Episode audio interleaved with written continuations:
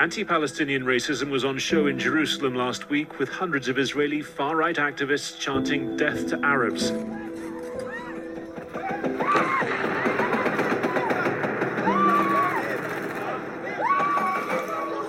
And the international charity Oxfam is warning that Israel is using starvation as a weapon of war. A textbook case of genocide. Palestinian blood never dries. Israel won't let it. 75 years of brutal occupation, massacres, apartheid, oppression, and displacement. 75 years of lies, false narratives, causing people to believe this is a war of religion, a war between Israel and Hamas. Lies upon lies, false narratives, and propaganda to hide the truth. But we choose to speak truth, even if it be bitter, even when our voice shakes. This is the Muslim Pod Blogger, and these are the voices that won't be silenced anymore.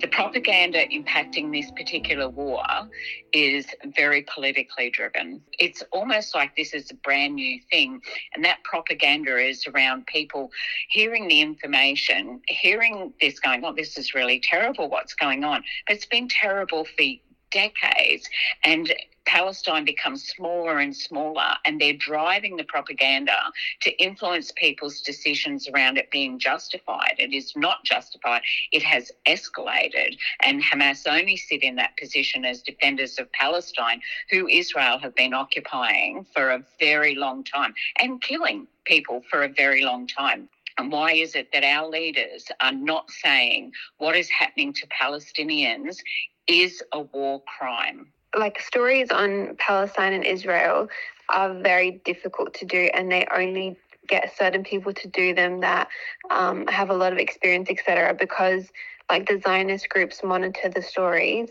and they will jump on anything that doesn't like is not balanced enough for them, doesn't have enough response from um, the Israeli government, the defense force, etc. And so there's a lot of fear around like doing those stories the genocide is being live streamed into our phones.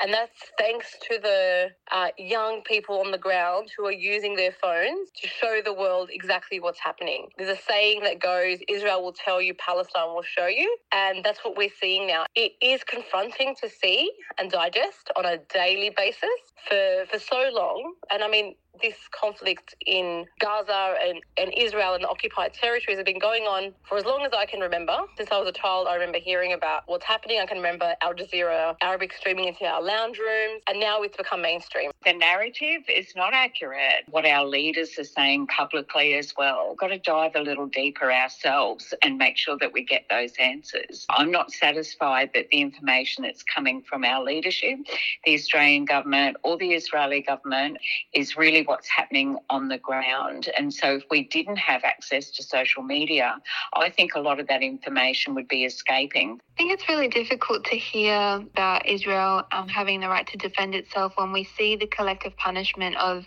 so many Palestinian people who have nothing to do with what happened on on October 7th. And a lot of people have been questioning: is that actually self-defense? And is it a balanced approach to what happened on October 7? The narrative that it's self defense, you can't be the occupier, the aggressor, and also self defense. That's not how that mm. works. You can't have it both ways.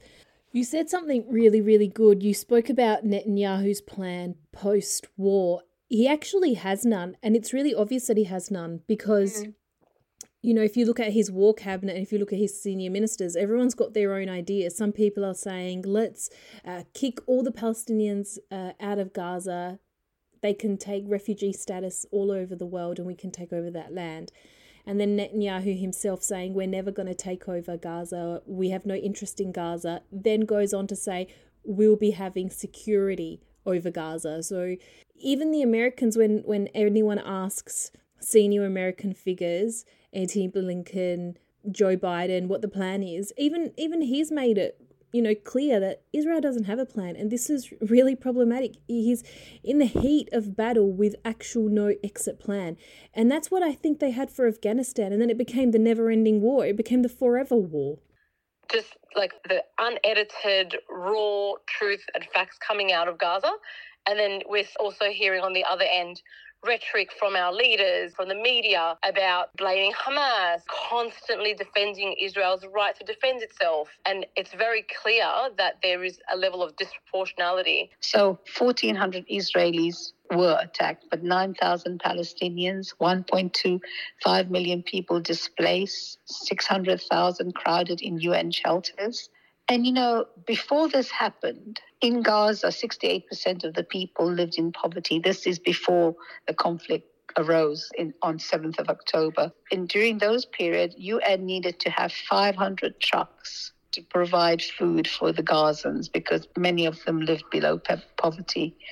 And now a mere 300 has been allowed in you know, when there's total destruction of bakeries, destruction of hospitals, churches, mosques, people's homes, forced eviction and uprooting of 2.5 million people who are living already in an open concentration camp. There's no food, no water, no electricity, no medicines, no pain relief, no anesthesia. 21 hospitals out of the 35 are out of action, and many health centers are closed. There has been a 16 year blockade of Gaza. You know, they've lost their ability to trade and have an infrastructure and be an autonomous sovereign state because they are living in an open concentration camp. Even the immediate issues around ceasefire is to enable people to get decent burial. Burials are a problem. We're going to be seeing increasing uh, public health issues around infection control you know, the Israeli government's blockade on Gaza was so sinister that right. they would calculate how many calories everyone in Gaza theoretically needed yes. and would only allow that many calories in at any given time. I mean, how sinister and sick do you have to be to think that far and deep into the blockade of your fellow human being that's living right next door to you many Arab and Muslim leaders and countries are oil rich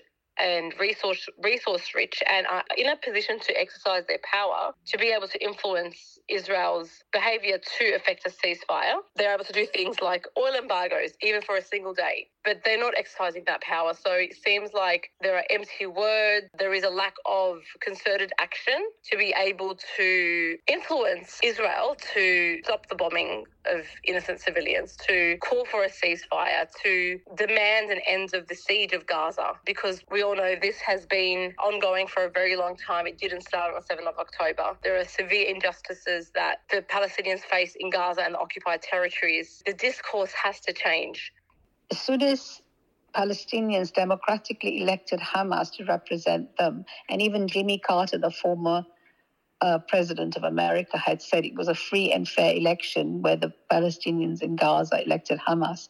Immediately, it didn't suit USA and Israel, and they, they implemented a, a horrendous embargo on Gaza.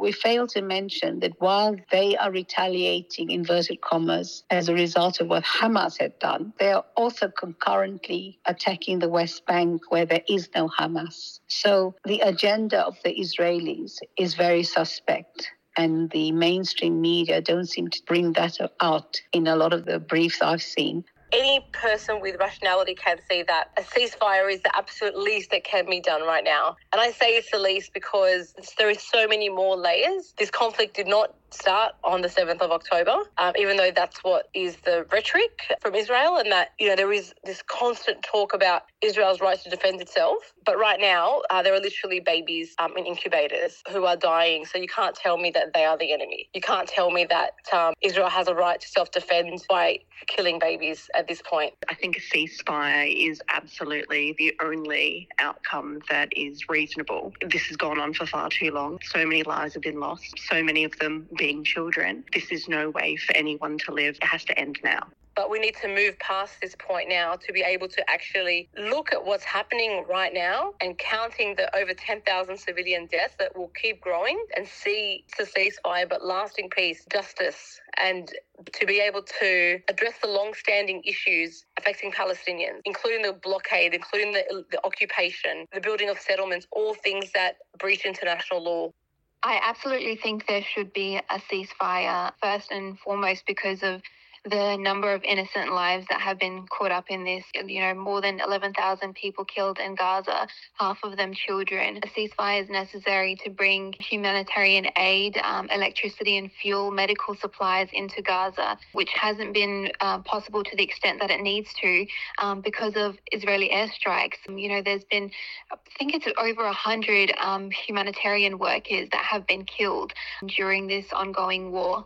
I think a ceasefire is also important to allow those discussions around the release of hostages, the future of Gaza to happen. We heard a, a number of analysts talk about Benjamin Netanyahu's comments around a post war, what happens to Gaza and who will be the ruling authority. And it seems like he is against the Palestinian Authority taking over Gaza. And what does that mean for the future? I mean, I think a ceasefire is necessary because what is the point of all of this?